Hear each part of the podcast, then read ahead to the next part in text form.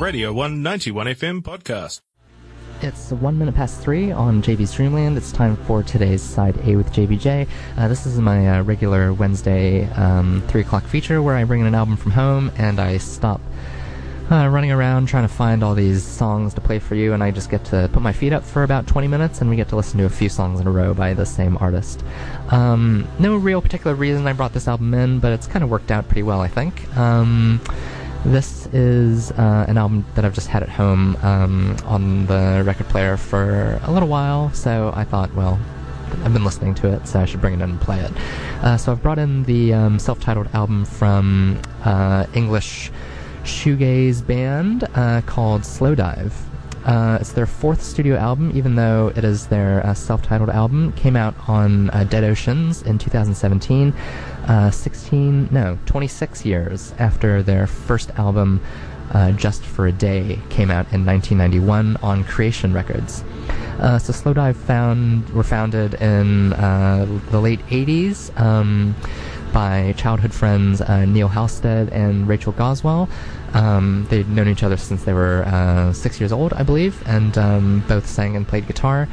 Um, they were in a, um, a band kind of in their late teens, I guess, um, called the Pumpkin Fairies.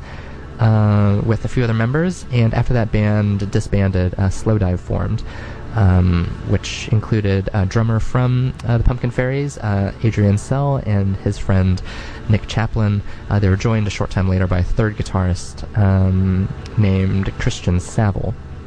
Uh, so they recorded some demos and um, played a live show with uh, a band called uh, 530, and um, yeah, a guy, record label guy from EMI.